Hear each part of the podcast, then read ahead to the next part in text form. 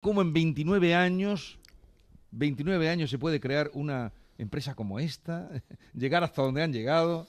Eh, tremendo, ¿no? Tremendo. Eh, es, es el modelo familiar.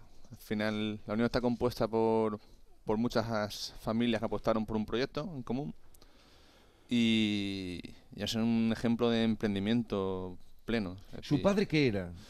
Mi padre era de todo. Sí, mi padre fue transportista, eh, fue agricultor, fue comprador de subastas, eh, fue comerciante, eh, ha sido un poco de, también estuvo en los insumos agrícolas. Porque fue el que empezó con, con esta, el que creó Fue el, fue esta el- aventura. Fue el que lideró esta aventura, sí. Mm, bueno. Y es un ejemplo con- totalmente. Es verdad que también tuvo la suerte de, quiero mencionar también a mi madre, que fue en la que realmente también tuvo toda la constancia y todo el apoyo. Y de hecho hay anécdotas muy curiosas en la familia de, de cómo se asume el riesgo empresarial, ¿no? Ahora queremos que nos hable de eso, de cómo se asume el riesgo empre- empresarial, llegar a hipotecar la casa, vivir en una rouleau. Eh, ¿Usted también vivió en la rouleau? Sí, Ahora me lo tiene que contar eso. Vivió en una rouleau toda la familia para el dinero que habían eh, conseguido que le prestaran ponerlo para esta eh, la creación de esta empresa que hoy es la unión eh, la más importante en eh, hortofrutícola de Andalucía. En Canal Sur Radio, La mañana de Andalucía con Jesús Vigorra. Sabemos que tienes muchos planes y sueños por cumplir. que tiene, como contaba Jesús, un- una historia humana detrás y de, y, de, y de esfuerzo tremendo. ¿Te interesa, no? Hombre, claro, claro, hay que... Luego ya eh, te liberamos. Aquí está. Es parte Eh, del milagro almeriense, ¿no? Lo que nos van eso, a contar. O sea que- Eso el milagro almeriense. Como en, en el caso de ustedes, eh, un modelo de negocio familiar empieza hace 29 años. eh, se adapta a las necesidades de las circunstancias eh, que tenían su padre, porque eso es cierto, cuéntenos, eh, vende eh, todo lo que tiene Bueno. y se van a vivir en una roulotte. Sí, mi, mi padre, como decía, en una de sus etapas eh, empresariales, por decirlo, porque eh, al final el agricultor también es un empresario y cualquier comerciante es un empresario, pues una de sus etapas era un- lo que llama un comprador o corredor de verduras. Es decir, había otra, acudía a las subastas que había entonces en, en la comarca, compraba eh, la hortaliza en aquel entonces eh, vender en Zaragoza. Es decir, si Almería está mal comunicado hoy, imagínate hace 30 Llegar años o 40 Zaragoza. años, llegar a Zaragoza o llegar a Barcelona, ¿no? Y, y entonces el- montaron ya modelos un poco parecidos al est- a este modelo actual, donde él compraba una subasta, tenía un pequeño almacén donde manipulaban el producto, es decir, hacían la, la clasificación, lo empaquetaban, listo para poder distribuir ya en, en los mercados tradicionales de abastos que, que todos conocemos en nuestras ciudades. El modelo pues eh, empieza a crecer y entonces eso lo hacían en, en el almacén que en la cochera que había debajo de, de la vivienda. Y entonces llega un momento que mi padre le plantea a mi madre, "Oye, el negocio crece, eh, ¿qué hacemos? Necesitaríamos, necesitaríamos construir ya una nave industrial, aunque fuese pequeña, ¿no? Es decir, una nave entonces hace 40 años fue familiar, y, y se plantean el, el vender la casa. Es decir, llega, un- perdón, llega un señor y dice, oye, te compro la casa. Mi padre les plantea, es la oportunidad de vender la casa, no tenían previsto, vendemos la casa, invertimos en, en construir una nueva casa y un almacén, pero que ya, no- ya estén- desvinculados físicamente. Y mi madre dijo que sí. Entonces, mis dos hermanos tenían eh, 11 y 12 años y yo había, tenía dos meses. Y nos fuimos pues los cinco a una caravana mientras que se terminaban las obras de la vivienda y mientras que se construía el almacén. Claro, esto lo cuenta ahora a estas generaciones millennial, Z, ¿no? que todo es vivir y todo es eh, con- eh, conciliación y todo es, es horario y todo es tiempo libre y todo es mi ocio y tal. Y que hablamos del teletrabajo y que hablamos de miles de cuestiones, pues se ve como, ¿en- ¿en serio esto ha pasado hace 40 años? Pues, pues eso, esa era la... No, esa- no, no 40 años, 29 años. Bueno, en aquel entonces Sí, yo... Pero, pero, eh, pero de ahí, para que los oyentes también sepan, pues trabajan, eh, dan trabajo a 1.500 empleos directos, eh, 3.500, o no sé cuántos son indirectos o más todavía. Más, ¿no? más, más. son muchos más. Eh, 3.500 explotaciones locales, eh, o sea, todos los datos, facturación, ya ha dicho usted la, la que tienen. Eh, la Unión lidera el sector con más de 400.000 toneladas de comercializadas de productos hortofrutícolas en Europa. El 80% lo destinan a Europa. Vamos, Europa. Europa somos también nosotros, digo, fuera de España. Sí, nosotros tenemos dos modelos de negocio. Uno es el, el, el principal, que es eh, una subasta, que, que, como ya habéis comentado al sí, principio. que fue lo que nació, la subasta que luego a partir de las 12 se va a vivir aquí. Sí, es un modelo como yo llamo el, el Amazon de la verdura. Se hace una plataforma logística donde el producto se entrega, vienen operadores terceros donde ejercen su opción de compra y, y se pide. ¿no? Y por esa eh, operación logística, pues eh, la empresa pues, eh, tiene una, una rentabilidad. ¿no? Claro, los modelos van cambiando conforme pasa el tiempo y todos sabemos que la gran distribución ha ido consumiendo cuota de mercado y cambiando y todos nuestros hábitos han ido también cambiando con respecto a cómo compramos, es decir, ya no compramos tanto en, en los mercados, en las plazas, las- sí ahora en las fruterías de barrio más y conforme también esos, esas necesidades e implantaciones han ido creciendo, pues también la empresa ha ido evolucionando y generando ese modelo para esos mercados internacionales. Es decir, hay que tener en cuenta que la gran distribución actual, las cadenas de hard discount, nacen en Alemania. Es decir, lo que ahora conocemos como las que las vemos presentes todos, cadenas tipo Lidl, Aldi, Sí. o las grandes cadenas de hipermercados son, son- o son francesas como Carrefour o Alcampo, ¿no? Y ellos que empezaron antes con estos modelos, eh, nuevos modelos de distribución y nuevos modelos también expansivos en el territorio, pues fue también una forma de nosotros adaptarnos, ¿no? Esa visión de intentar trabajar con esos mercados europeos que eran mucho más maduros, mucho más estrictos, y mucho más eh, exigentes, también lo que nos ha permitido ser una empresa referente, porque cuando tú trabajas con el, tienes clientes que son los que más te exigen en todos los aspectos, hace que tu empresa y tu cultura también tenga que girar a satisfacer esas necesidades, ¿no? Y esa es también sido una de las claves, pero es verdad que no se cuenta muy fácil, Sí. son 30 años y eh, también hay en, esas, en, esas- en ese aspecto también hay anécdotas muy graciosas de yo recuerdo que era un adolescente y, y mi padre volvió de un viaje en, en Copenhague ¿no? y papá ¿cómo te has ido? Tal. Me venía con una Nintendo ¿no? de estas que Sí. todos soñamos cuando teníamos niños o sea que eran mira te traigo una, te una Nintendo ¿no? yo, yo feliz y ¿cómo te ha ido? ah pues mira pues sí me fui al mercado de Copenhague y, ¿qué tal? ¿tenían una reunión? no no no Dice, me he conseguido un cliente en el mercado. ¿Y cómo lo has hecho? Nada, pues llegué allí y empecé a dar voces. ¡Alguien hable el español! ¡Hable el español! Y apareció una señora de Albox, Almería, que trabajaba a la Costa Brava, que había conocido un danés y se enamoraron y se ha ido allí y tienen frutero. Bueno, eh, ahora que hablamos de las conexiones y de, Pero, de eh, tecnología, ¿no? Bueno, había otro, era el emprendimiento se puede de muchas maneras y, y también donde vemos eh, obstáculos, otros ven oportunidades, ¿no? o sea, a gritar en Copenhague, eh, alguien habla español. De Albos tenía que ser, ¿eh? Esto es u- u- una broma muy en clave local, pero... Sí, sí. Mm. Donde, encuent- Sí, donde sí. vayas te encuentras alguien de Siempre hay alguien de Albox. Sí. Siempre, pero, pero eh, eso, ir allí, eh, desde luego, con, con, eh, ningún complejo, o, o si los No. tiene, superarlos, No. para ir a gritar su fruta de, de lo que tiene y creer además en el producto que lleva. Por cierto, eh, mientras estamos hablando, eh, van entrando carretillas continuamente, no paran de entrar, claro, preparando todo lo que llega de todos los agricultores que vienen aquí a traer y a, y a ofertar eh, para la subasta. ¿no? Correcto, sí.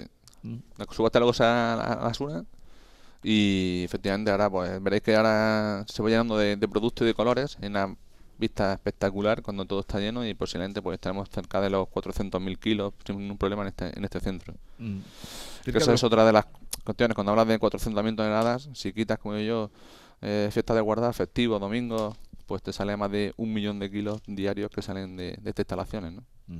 Un millón de kilos diarios que salen de estas instalaciones. Eh, Es, es tremendo. Bueno, si queréis preguntarle algo a este señor que luego estudió arquitectura Sí. y, y no ejerció. ¿no? Ah. Muy poco, muy poco. A mí me es- la empresa- las empresas familiares tienen también, como digo su parte de, de- de pasión tipo telenovela, ¿no? Es decir, se vive también con mucha pasión eh, la, la empresa familiar. eh.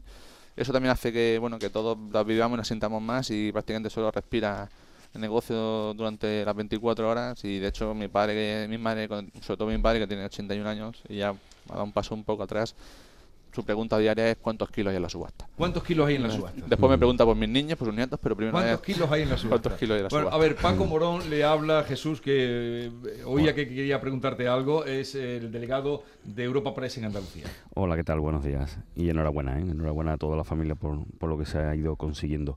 Yo quería eh, dos cuestiones. Una es el... eh, estamos siempre debatiendo o viendo ese, esa diferencia de precio entre lo que es el coste para el agricultor, el trabajo que conlleva, todo el sacrificio, y luego eh, vende a un precio mucho menor de que el, después el cliente compra, ¿no? Eso, eso parece que no somos capaces de, de salvarlo ni de arreglarlo. Y luego el tema del régimen de cooperativas, no sé usted qué piensa si considera que quizás necesite darle una vuelta a ese régimen o a esa línea de negocio de cooperativas eh, porque se esté quedando anticuado o que realmente puede significar hasta un obstáculo para seguir creciendo o modernizar la agricultura. Bueno, con, respecto a la primera pregunta, eh, ya hay una ley de la cadena alimentaria que, que nadie convence, pero es que no convence a nadie, porque además eh, tiene un ámbito de actuación nacional y claro, empresas como casi todas las merienses, no solo nosotros, trabajamos en un gran porcentaje para el mercado europeo. Entonces es muy difícil eh, intentar poner un, un muro a la producción, a los, costes productivos eh, y decir, no, solo aplica a tus clientes eh, nacionales. Luego, no estamos solos tampoco, no, no, no con respecto a los mercados, sino también con respecto a otras zonas productivas. Si tenemos países competidores como el norte de África, Marruecos Hmm. o Turquía, es decir, si nos- nuestra ley eh, obliga a tener unos costes productivos X, va a forzar que otros países tengan más fácil la Ah. entrada a la Unión Europea. Por lo cual también nos vamos a quedar fuera de mercado. No satisface a nadie. Y de luego, desde el punto de vista de, de cómo se establecen los criterios, no se sabe cuáles son los costes productivos. ¿Por qué? Porque ninguna empresa, ningún agricultor, ningún productor produce con los mismos costes productivos e incluso dentro de una misma variedad, eh, ¿cuál es el coste productivo de un tomate? ¿Cuántas variedades de tomate hay? Ciclo corto, ciclo largo, tamaño, ser cherry, especialidades. Entonces, llegar a saber cuáles son los costes productivos es muy difícil. Y luego hay momentos donde todos sabemos que campañas en las cuales la cuestión no es cuánto vale el producto, sino poder vender el producto. Es decir, siempre cíclicamente hay algún producto que el mercado no absorbe por, una mala planificación, por una gestión, por una, una actuación de, de la climatología, etcétera. Entonces, el tema de los costes productivos, la verdad es que es una pregunta que con la cadena que hay ahora mismo es difícil, y además lo que yo creo que tiene más una intención recaudatoria por imposiciones de sanciones que no de intentar paliar cuál es el problema. Y, y es que se quedan tan a gusto y tan panchos, porque no es normal que una cadena no, no, no le guste a nadie. Esa es la ley de la cadena, a nadie la cadena. Entonces, bueno, eso es una, parte. Con respecto al régimen de cooperativa, bueno, esto es un tema que yo estoy justamente en el, en el otro lado, ¿no? Es decir, nosotros históricamente nunca hemos recibido ayudas eh, como los modelos cooperativistas o de economía social, como que eh, se le dice. Eh, claro, ahora mismo todas esas cooperativas reciben de forma eh, constante un 8,2% de ayudas mediante OPCH, de las cuales un- aproximadamente un 4% va destinada a inversiones de agricultores y otro 4% va destinada a, a a la cooperativa, a la cooperativa como tal. Bueno, eh, si de forma constante nosotros, nosotros hemos tenido un 8% para invertir durante estos 30 años mediante una Pero facturación. un 8% con respecto a qué? A la facturación. A la facturación. Usted de la facturación que tiene es de... Aproximadamente este ejercicio estaremos sobre 330, 330 millones de, o sea, 340 millones de euros. Pues claro, si de forma recurrente tuviésemos 20, 25 millones de euros para reinvertir en, en nuestros productores y en nuestras instalaciones, creo que el modelo sería mucho más competitivo y mucho más sostenible y mucho más tecnificado. Ahora mismo no sucede así. Y solo por una cuestión de cuál es el CIF. Es decir, nosotros somos sociedad anónima, no sociedad cooperativa andaluza, pero la actividad es la misma, los agricultores son los mismos, es decir, son todos Pero vecinos. crea una de situación de desigualdad, ¿no? Totalmente, totalmente. Desigualdad se ha intentado eh, mediante asociaciones, mediante también respaldo a veces de medios de comunicación poner esto de manifiesto, pero lo único no, no se consigue que se desvincule de una sociedad cooperativa o, sociedad de, tra- de transformación. Y esto es un tema eh, realmente pues que, que perjudica en cualquier modelo de los que admiramos con capitalista, como eh, Estados Unidos, esto se vería como algo totalmente irracional, ilógico y que perturba los mercados, ¿no? porque está primando, o sea, no, favorece al, al, que, al, al más competitivo, ¿no? O al modelo de negocio más competitivo, favorece precisamente al que no es competitivo, que es también una política muy común de, de los modelos progresistas que ahora, tanto se establecen. Y, y eso efectivamente...